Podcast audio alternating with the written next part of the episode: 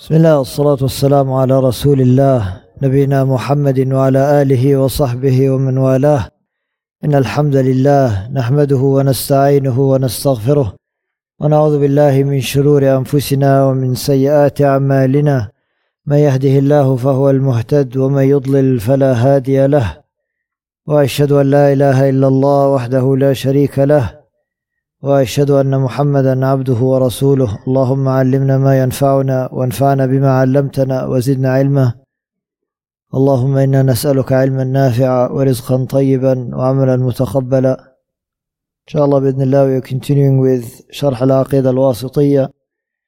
An explanation of العقيدة الواسطية by شيخ الإسلام ابن تيمية رحمه الله. إثبات العينين لله تعالى وقوله تعالى واصبر لحكم ربك فإنك بأعيننا.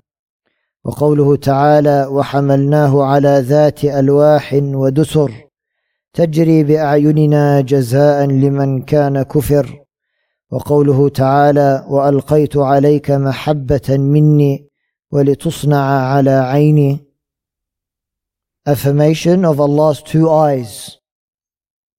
And he's saying so wait patiently for the judgment of your Lord You are certainly before our eyes in Surah al-Tur, ayah number 48.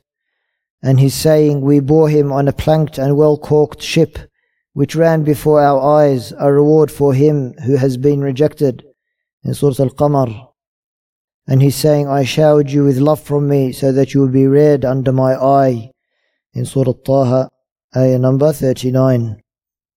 إثبات العينين لله تعالى affirmation of Allah's two eyes for in this part of his risala, in this part of his treatise, the Shaykh rahimahullah, he mentions the evidences again from the Quran which establish that from the attributes of Allah subhanahu wa ta'ala is that he has two eyes subhanahu wa ta'ala and that these two eyes are befitting his majesty تليق بجلاله سبحانه وتعالى for his eyes again are from his attributes which are to do with his that that are to do with his that with his essence subhanahu wa ta'ala for it is obligatory to establish his eyes in their real sense ala al-haqiqa without interpreting them to mean his looking or his sight as the mu'attila do.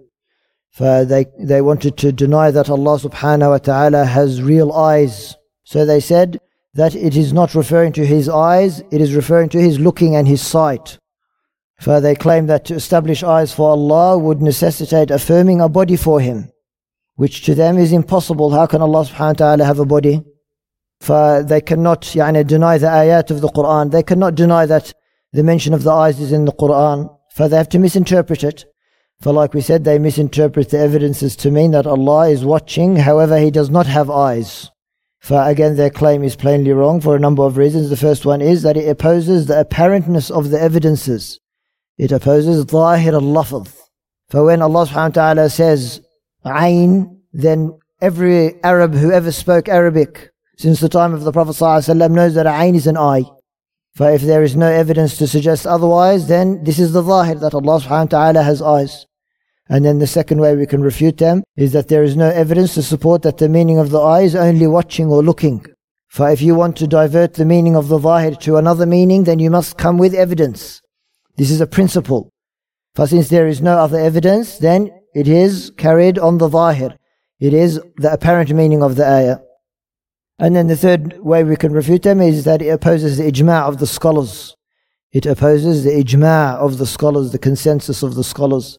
For none of the Sahaba ever said this, and none of the Tabi'een ever said this, and none of the Tabi' Tabi'een ever said this, and the three preferred generations never said this. And they all established that Allah subhanahu wa ta'ala has eyes in their real sense, ala al-haqiqah and they did not misinterpret it to mean his watching and his looking.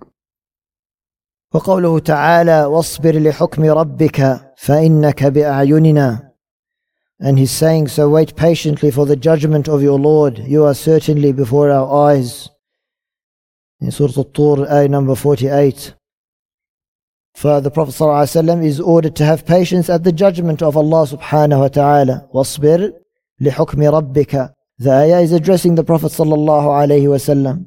For Allah subhanahu wa ta'ala is ordering him to have patience at the judgment of Allah subhanahu wa ta'ala.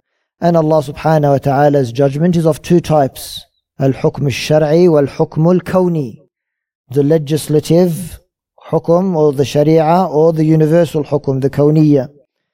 For his legislative hukm or his al-hukm al-shar'i for the Prophet ﷺ was ordered with some commands and he was prohibited from some matters this is one of the two categories of sabr is to be patient upon the commands of Allah subhanahu wa ta'ala and be patient in leaving and staying away from what Allah subhanahu wa ta'ala has prohibited you from, for this requires patience. For the Prophet sallallahu alaihi wasallam, he was ordered to convey the message of Allah subhanahu wa ta'ala.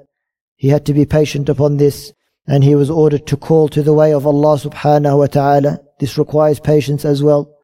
Yes, and he was prohibited, sallallahu alayhi wasallam, from committing shirk and from his يعني al-ahkam al-kawniyya or his universal hukum. For the Prophet ﷺ was patient at the harms of his people. They would scorn him and they would make fun of him and they would mock him and they would yani, turn people away from him sallallahu alayhi wasallam. Hatta when he was making sujood near the Kaaba, yes, in the most honored of places, they got the intestines of the camel and they put it on his back while he was in sujood. For all of this required patience and all his children sallallahu alayhi wasallam died in his lifetime except Fatima radiallahu anha. She died after him by six months. For it is not easy to see all your children die in your lifetime. This required a great deal of patience as well. Sallallahu alayhi wasallam. For as Shaykh ibn Uthaymeen, he said, the Prophet sallallahu alayhi wasallam was patient with all of this. The patience of a believer who believes that the end will be his. وَالْعَاقِبَةُ لِلتَّقْوَى That subhanAllah, all these hardships in, in this dunya, that he will see the results of it يوم القيامة.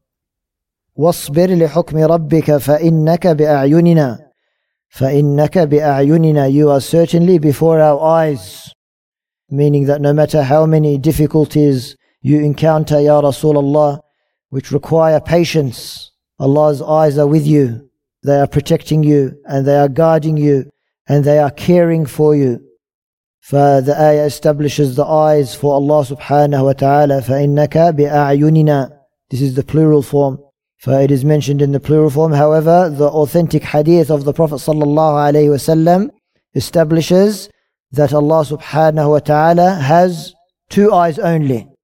For when the Prophet ﷺ he was describing the Dajjal, he said, إنه أعور وإن ربكم ليس بأعور that he, يعني الدجال is أعور يعني one-eyed not that he has one eye Yes, awar in the Arabic language means he has two eyes, but only one eye is working. One eye is functioning. The other is not working. And in another narration, the Prophet ﷺ, he said, A'warul aynil yumna. That he is awar in his right eye. For this hadith proves that Allah subhanahu wa ta'ala has two eyes. For he said, إِنَّهُ أَعْوَرٌ وَإِنَّ رَبَّكُمْ لَيْسَ بِأَعْوَرٍ For when the Dajjal comes, yes, he will do things and he will claim that he is Rabb al-Alamin, He will order the sky and it will rain. Who can do that except Rabb al-Alamin? For he will claim that he is Rabb al-Alamin and he will get a sword and he will split a man in half and he will order him to be joined again and he will be alive again. Who can do this except Rabb al-Alamin? For the Prophet ﷺ is giving them knowledge. He says, when you see the Dajjal, he is A'war. And your Rabb is not A'war. Your Rabb is not A'war. So he cannot be your Rabb. For the Prophet ﷺ negated that Allah is our to make clear that the Dajjal is not the Lord as he will claim. For if Allah had more than two eyes, then this would have been the distinguishing feature which negates the lordship of the Dajjal. And Allah subhanahu wa ta'ala would have mentioned it. If he had more than two eyes, then what? He would have said Allah subhanahu wa ta'ala has more eyes and the Dajjal only has two eyes. But what did he say? إِنَّهُ أَعْوَرٌ وَإِنَّ رَبَّكُمْ لَيْسَ بِأَعْوَرٍ For we know that Allah subhanahu wa ta'ala's eyes are two, that Allah subhanahu wa ta'ala has two eyes. For we can reconcile between, yani in this ayah, the mention of the eyes is in, in the plural form. For we can reconcile between the evidences which mention the plural of Allah's eyes with those which mention them in the dual form, like the hadith of the Dajjal, in the same way that we did for his hands. For if the least amount of the plural form is two, then the reference to the multiple hands is in fact referring to his two hands. The jama is referring to the two because the minimum amount of the plural form is two. But if yani, if the least amount of the plural form is three, then the plural form is used to show the majesty of Allah subhanahu wa ta'ala.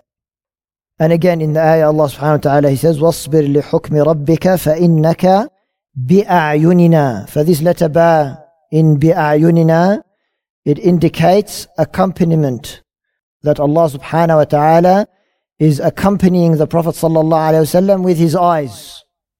Yani he's looking out for him and he is subhanallah watching him and he is protecting him and that he is yani, not neglecting him. This is what it means. For it does not mean, as the Shaykh ibn Uthaymeen, he said, al it cannot carry the meaning of within.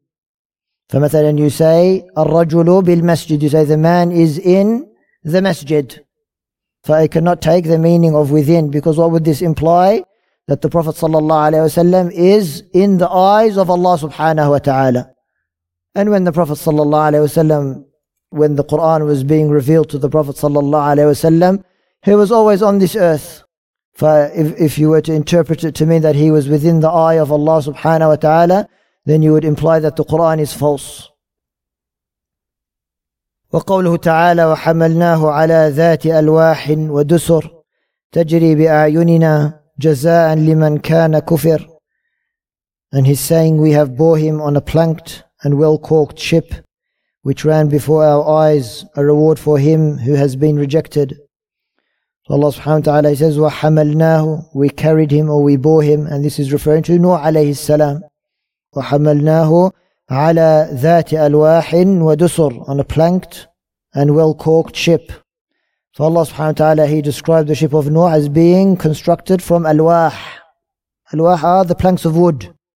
Wadusur And as the Shaykh ibn Uthaymeen he said the term dusur can mean anything which is used to tie the wood together, whether it is nails or whether it is rope. But however, يعني, the majority of the scholars of tafsir, they say that it specifically refers to nails.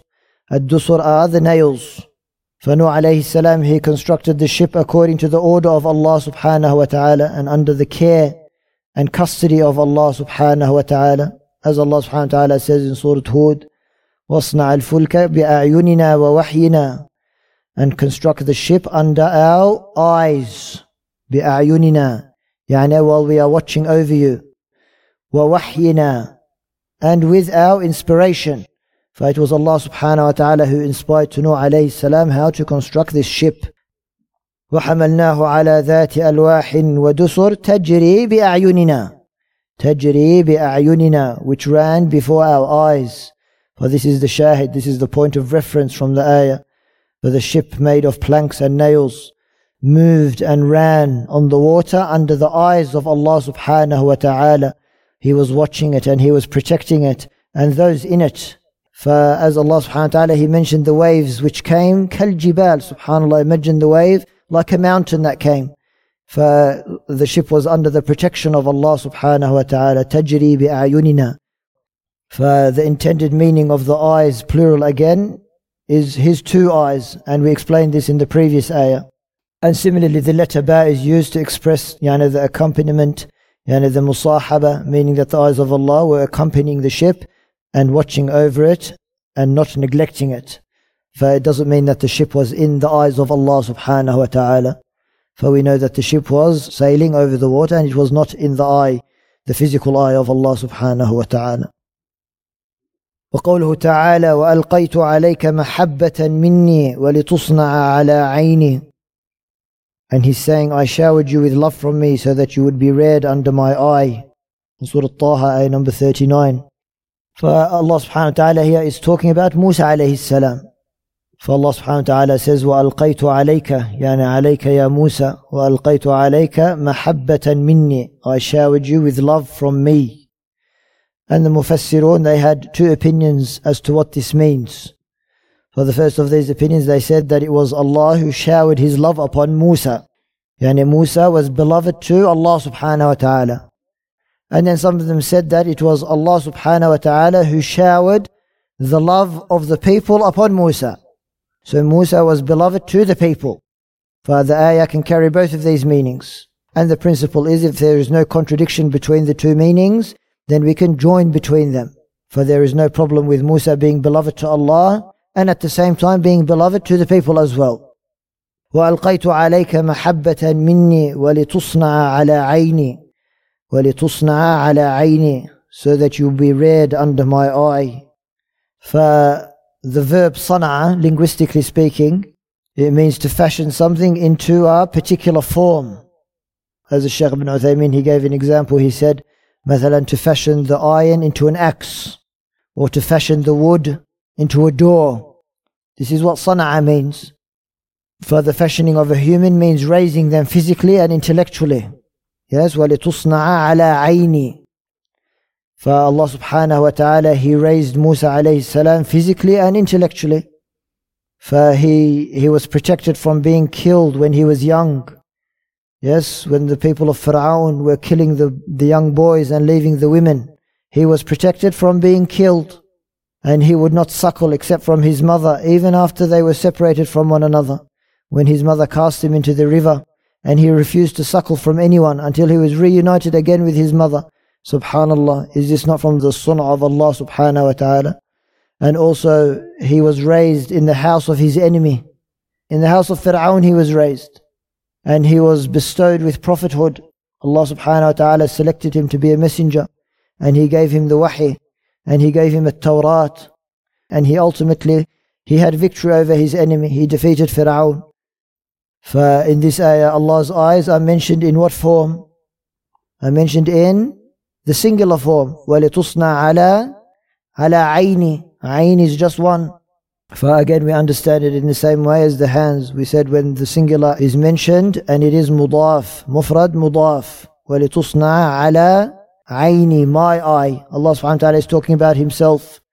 فالمفرد المضاف يفيد العموم it is general and it is referring to both of Allah subhanahu wa ta'ala's eyes. Both of Allah subhanahu wa ta'ala's eyes.